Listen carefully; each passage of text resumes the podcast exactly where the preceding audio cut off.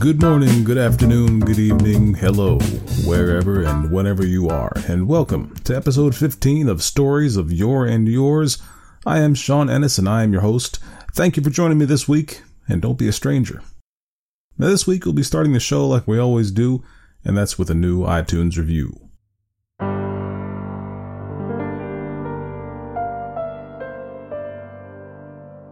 Keep It Coming by iTunes Review 42. Sean's editing and voicing really bring the stories to life. One of the best readings of The Raven I've ever heard. I love the new addition of getting a little background and context from each author's life. I'm looking forward to more and more from your and yours. Well, thanks to iTunes Review 42 for taking the time to review the show, and thanks to the Thunder for giving us a little bit of ambiance in the background, if you can hear that and for the plug of episode number 10, which featured three stories from Edgar Allan Poe, including, of course, The Raven. Speaking of the back catalog, remember you can find all 14 of our previous episodes wherever you found this one. And if you haven't reviewed the show yet, and you want to have your review read on the air, head over to iTunes and leave a review, and it'll be produced right here on the show. Every review helps other people find the show, and I genuinely appreciate you taking the time to do so. And of course, remember to follow the show on social media, whether that's on Facebook, Twitter, or Instagram at SYY Podcast. You can contact me through any of those methods with requests for short stories. We've done a few of those so far, or with your own short story that you'd like to have read on the show. If you've written a story, I would love to see it. We've actually got some original work coming in a couple of weeks, and then we've got some more requests coming after that. I'd like to keep that trend going. This show is for you, so take control of it. Now, on to this week's show. This week, we'll be exploring the works of an author who went by the name of Saki. Saki was the pen name of Hector Hugo Munro.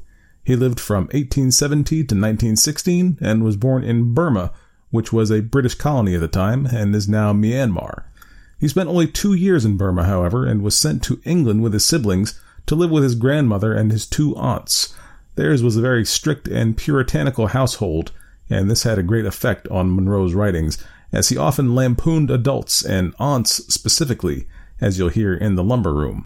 But Saki didn't just target the tyranny of household adult authority figures, he took on Edwardian society at large, going after hypocrisy and pretension, as you'll hear in Tobermory. So he tended to show his disdain for certain types of people through his writings, and he did not go easy on them. For a pretty vivid example of that, you can check out a story called Sredni Vashtar, which we won't feature today, but is definitely worth a read. That may have been Saki at his darkest. Munro made an attempt at a career with the Burmese police like his father had, but he was unable to do so. He moved to journalism and worked as a journalist as a start to his writing career in 1896, and he worked as a foreign correspondent for the Morning Post from 1902 to 1908. He published his first short story, Dogged, in 1899, and though he published some short stories while working as a journalist and a foreign correspondent, including several political satire pieces, Munro didn't attempt a full-time living as a writer until his return to England in 1908. He published three short story collections and two novels before the start of World War I. This is significant because when the war started, he wanted to fight. Being 43 years old at the time, however, he was too old to enlist, and so he joined the cavalry in the form of the 2nd King Edward's Horse, Munro was then killed in action in November 1916 by a German sniper. There's not a ton of super reliable history about Munro's childhood, as his papers were burned by his sister after his death, and she then wrote her own version of their childhood history. I don't know what's contained in this history, but I think you can get a pretty good idea of what he thought about his upbringing by reading his stories. So, with that brief background, let's move on to today's stories. Our first story is called Tobermory, Tobermory was published in 1911 as part of the collection called The Chronicles of Clovis. This was a collection in which Clovis was a recurring character who would show up and take a kind of delight in the downfall of those who were deserving of comeuppance.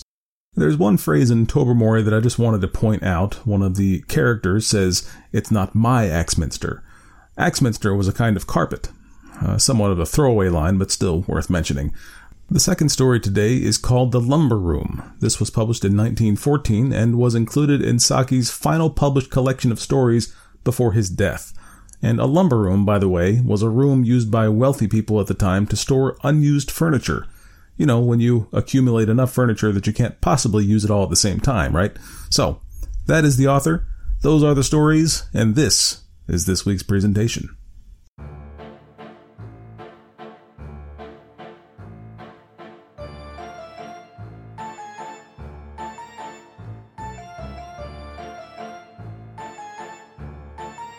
Tobermory by Saki. It was a chill, rain washed afternoon of a late August day, that indefinite season when partridges are still in security or cold storage, and there is nothing to hunt, unless one is bounded on the north by the Bristol Channel, in which case one may lawfully gallop after fat red stags. Lady Blemley's house party was not bounded on the north by the Bristol Channel, hence there was a full gathering of her guests round the tea table on this particular afternoon. And in spite of the blankness of the season and the triteness of the occasion, there was no trace in the company of that fatigued restlessness which means a dread of the pianola and a subdued hankering for the auction bridge. The undisguised open mouthed attention of the entire party was fixed on the homely negative personality of Mr. Cornelius Appin, of all her guests, he was the one who had come to Lady Blemley with the vaguest reputation. Someone had said he was clever, and he had gotten his invitation in the moderate expectation, on the part of his hostess, that some portion at least of his cleverness would be contributed to the general entertainment. Until tea time that day, she had been unable to discover in what direction, if any, his cleverness lay. He was neither a wit nor a croquet champion, a hypnotic force nor a begetter of amateur theatricals. Neither did his exterior suggest the sort of man in whom women are willing to pardon a generous measure of mental deficiency. He had subsided into mere Mr. Appin, and the Cornelius seemed a piece of transparent baptismal bluff. And now he was claiming to have launched on the world a discovery beside which the invention of gunpowder, of the printing press, and of steam locomotion were inconsiderable trifles.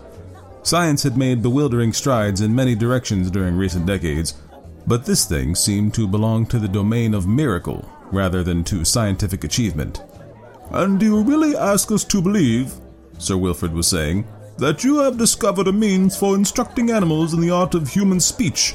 That dear old Tobermory has proved your first successful pupil? It is a problem at which I have worked for the last seventeen years, said Mr. Appin. But only during the last eight or nine months have I been rewarded with the glimmerings of success.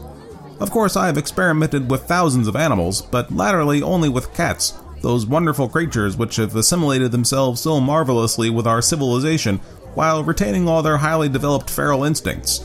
Here and there among cats, one comes across an outstanding superior intellect, just as one does among the ruck of human beings.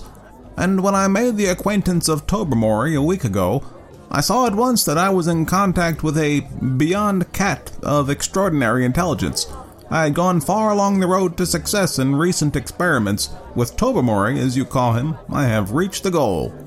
Mr. Appin concluded his remarkable statement in a voice which he strove to divest a triumphant inflection.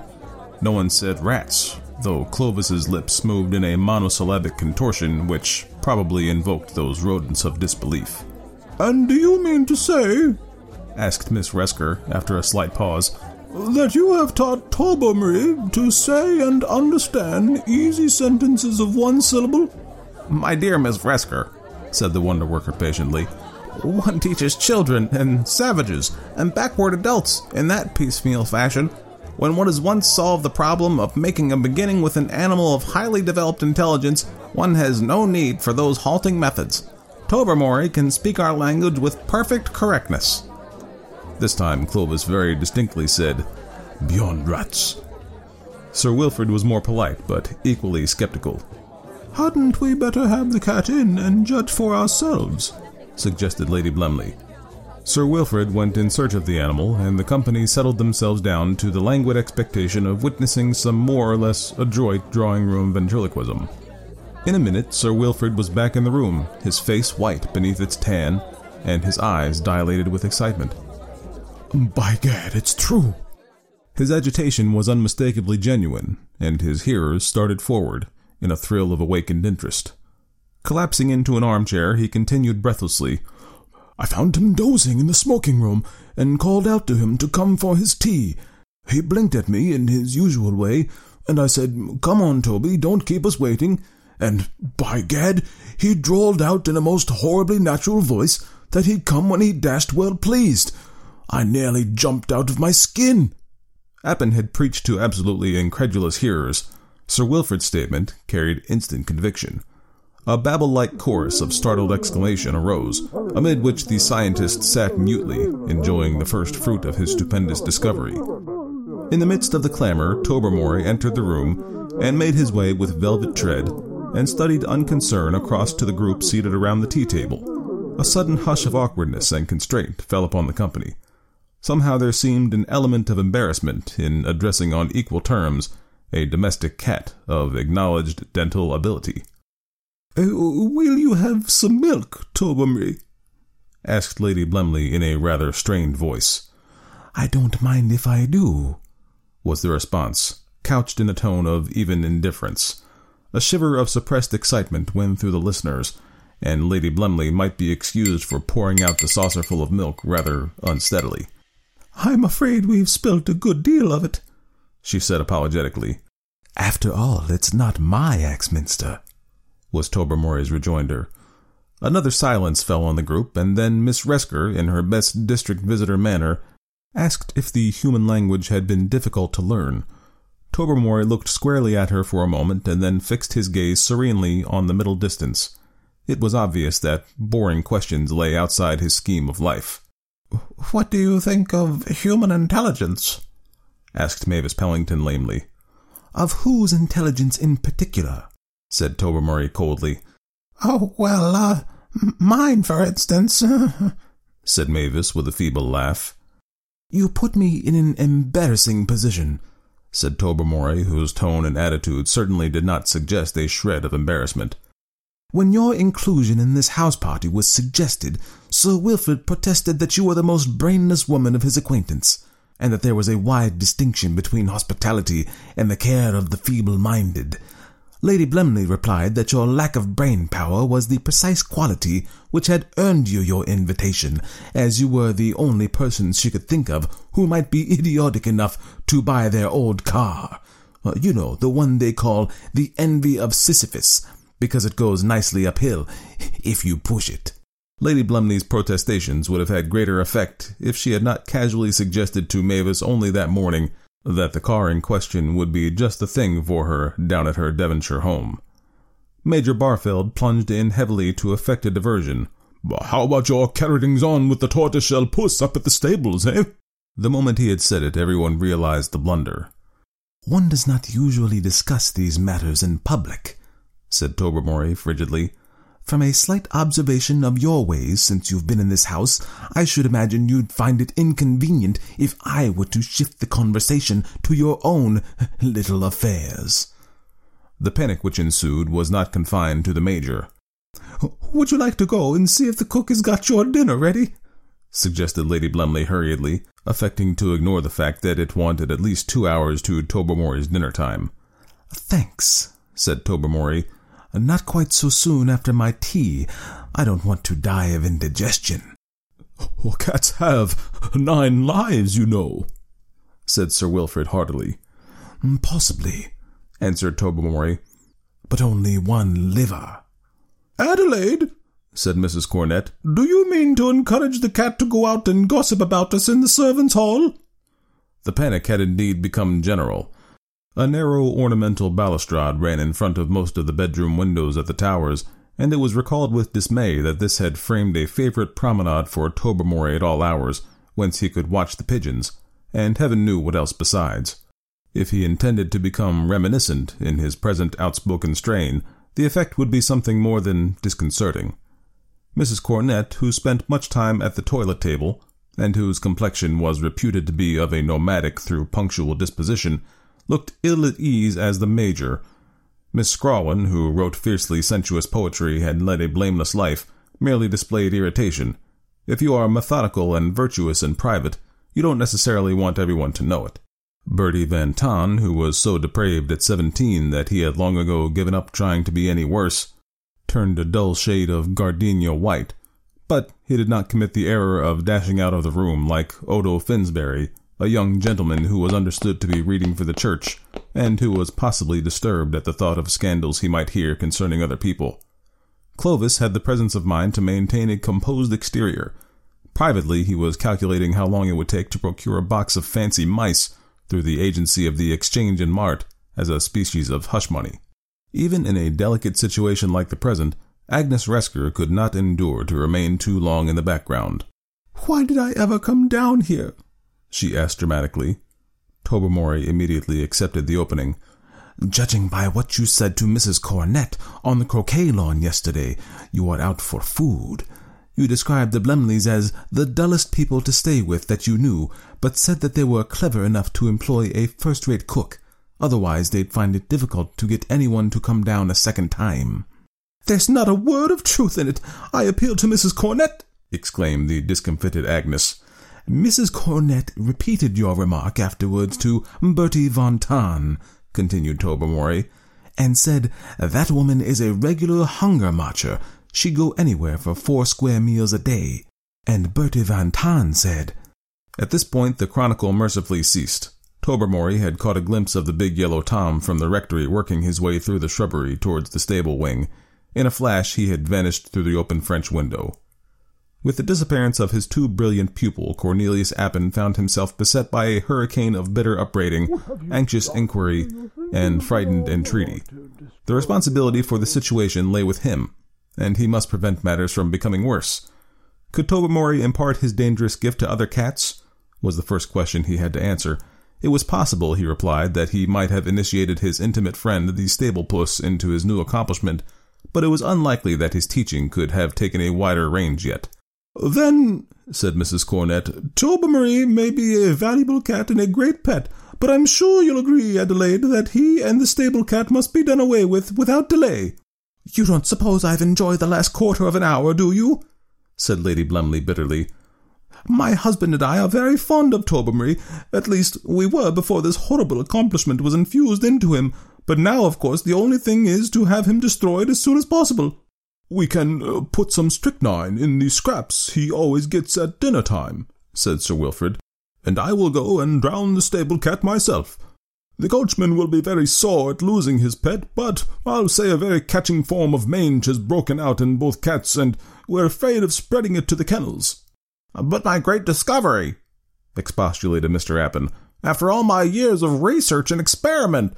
You can go and experiment on the shorthorns at the farm, who are under proper control, said Mrs. Cornett, or the elephants in the zoological gardens. They are said to be highly intelligent, and they have this recommendation that they don't come creeping about our bedrooms and under chairs and so forth.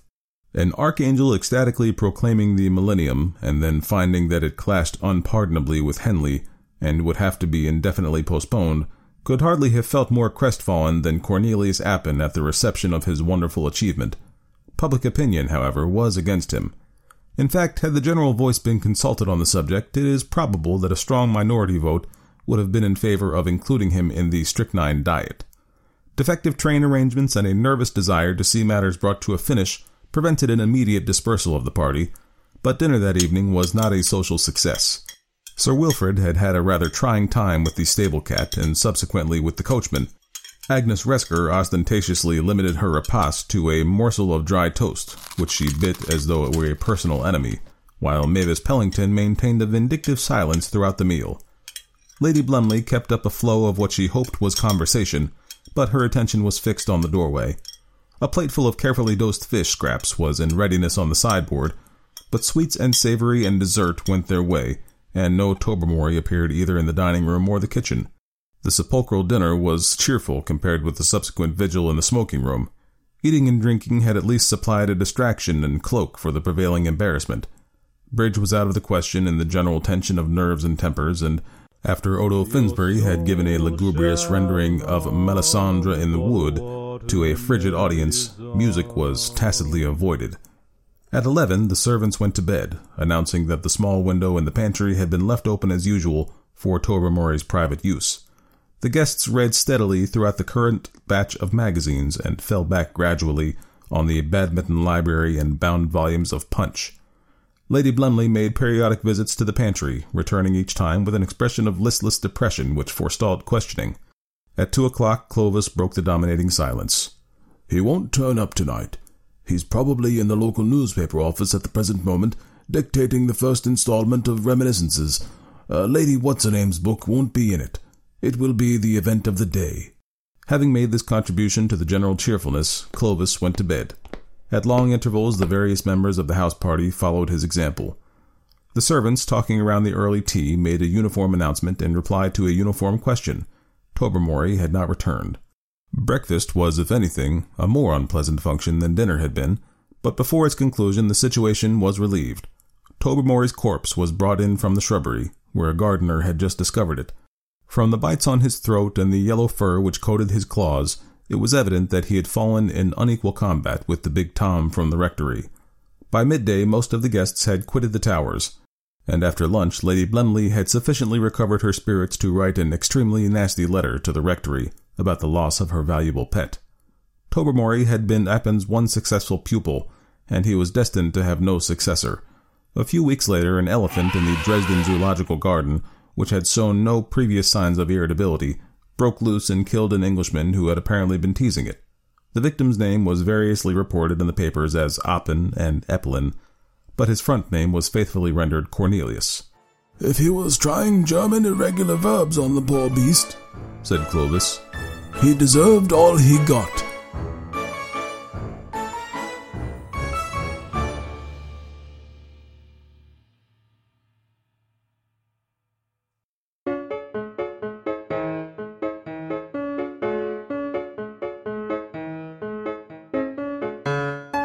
The Lumber Room by Saki.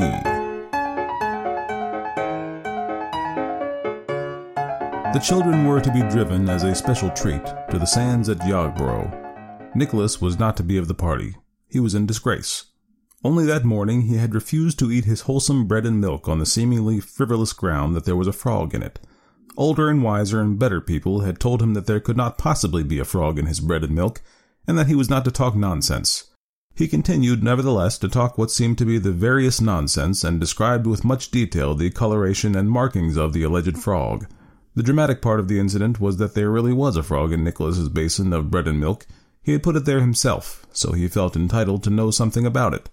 The sin of taking a frog from the garden and putting it into a bowl of wholesome bread and milk was enlarged on at great length.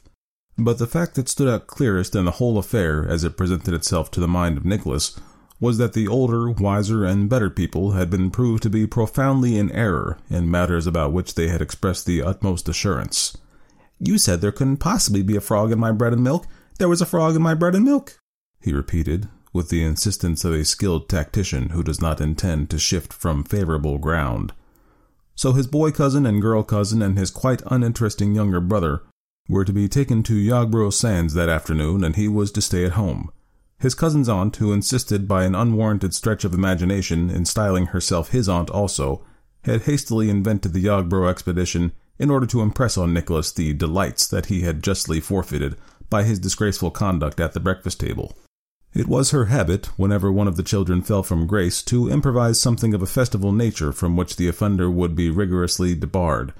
If all the children sinned collectively, they were suddenly informed of a circus in a neighboring town, a circus of unrivaled merit and uncounted elephants, to which, but for their depravity, they would have been taken that very day. A few decent tears were looked for on the part of Nicholas when the moment for the departure of the expedition arrived. As a matter of fact, however, all the crying was done by his girl cousin, who scraped her knee rather painfully against the step of the carriage as she was scrambling in. How she did howl, said Nicholas cheerfully, as the party drove off without any of the elation of high spirits that should have characterized it. She'll soon get over that, said the soi-disant aunt. It will be a glorious afternoon for racing about over those beautiful sands, how they will enjoy themselves. Bobby won't enjoy himself much, and he won't race much either, said Nicholas with a grim chuckle. His boots are hurting him. They're too tight. Why didn't he tell me they were hurting? asked the aunt with some asperity. He told you twice, but you weren't listening. You often don't listen when we tell you important things. You are not to go into the gooseberry garden, said the aunt, changing the subject. Why not? demanded Nicholas. Because you are in disgrace, said the aunt loftily.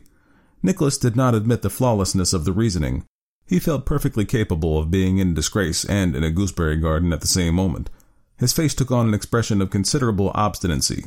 It was clear to his aunt that he was determined to get into the gooseberry garden. Only, as she remarked to herself, because I have told him he is not to.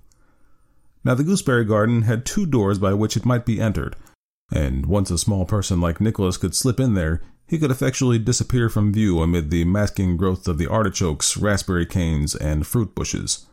The aunt had many other things to do that afternoon, but she spent an hour or two in trivial gardening operations among flower beds and shrubberies, whence she could keep a watchful eye on the two doors that led to the forbidden paradise.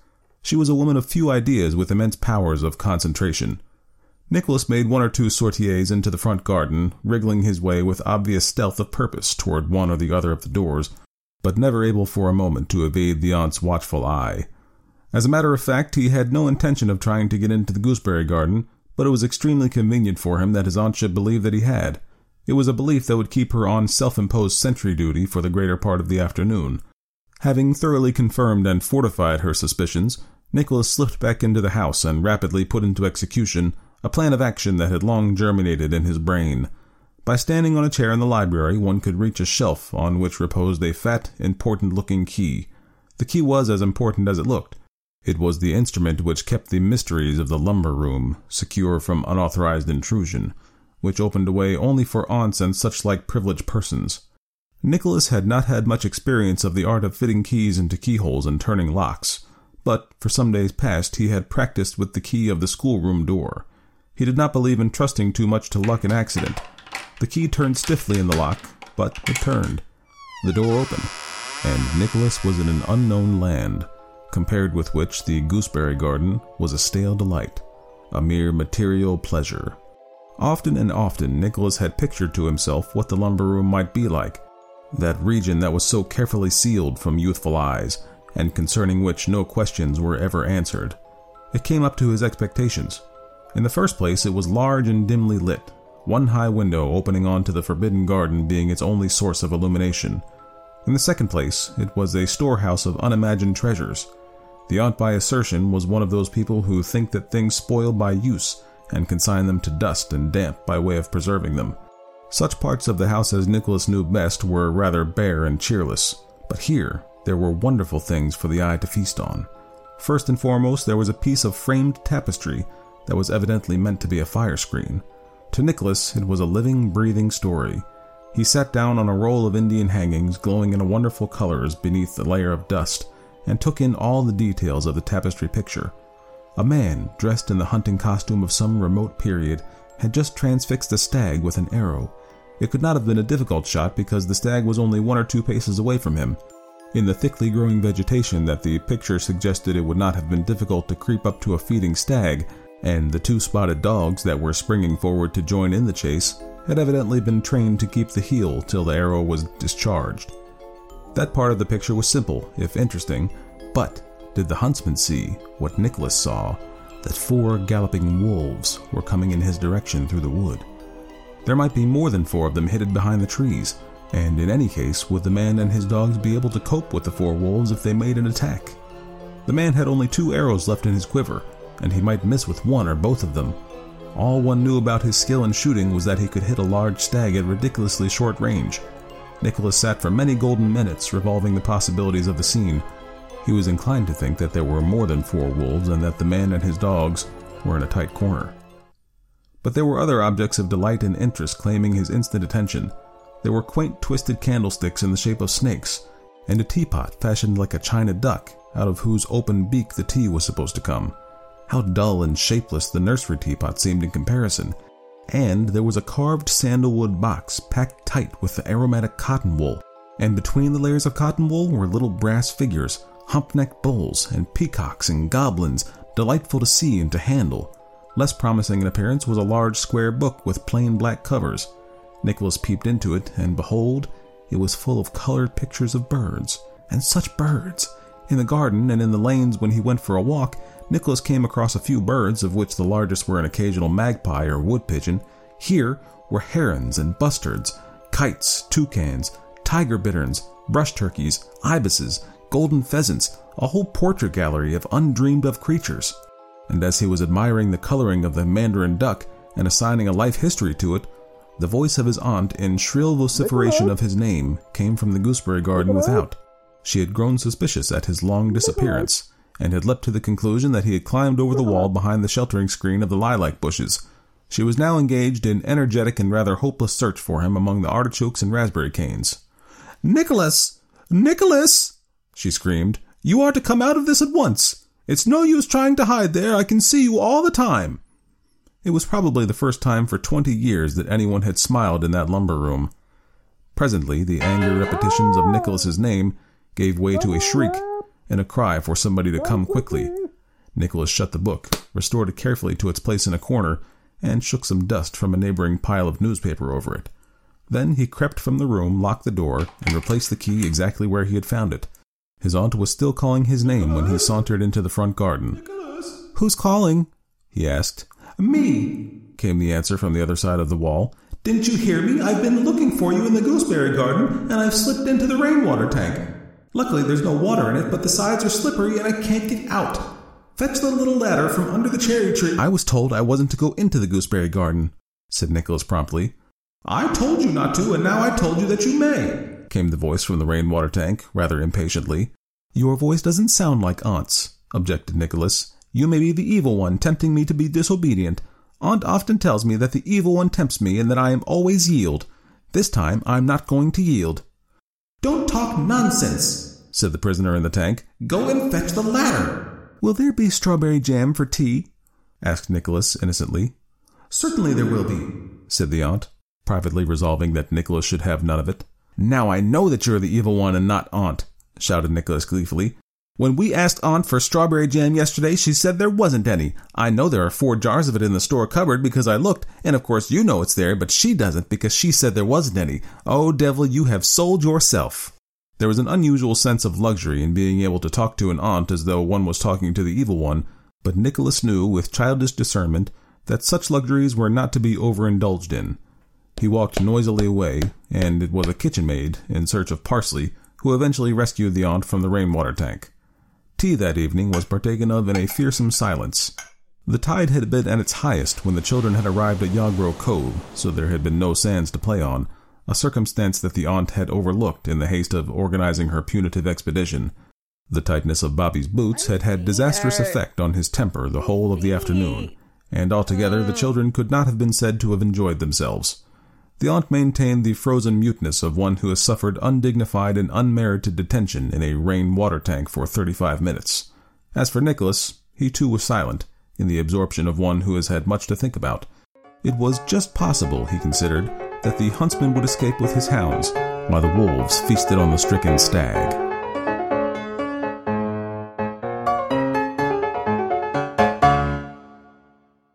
So, what did we learn from this week's show?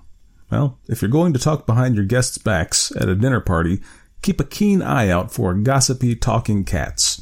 And if you simply must catch your nephew in the act of doing something you shouldn't be doing, watch out for empty rainwater basins. Truly, these are universally applicable lessons.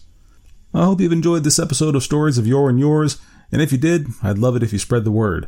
If you've got a story to submit to the show, or if you have a request for a short story, send it in to syypodcast at gmail.com or hit me up via the aforementioned social media handles. This week's music was by Rafael Krux and Kevin MacLeod of freepd.com. For a full list of music and sound effect credits, please visit syypodcast.libsyn.com slash blog.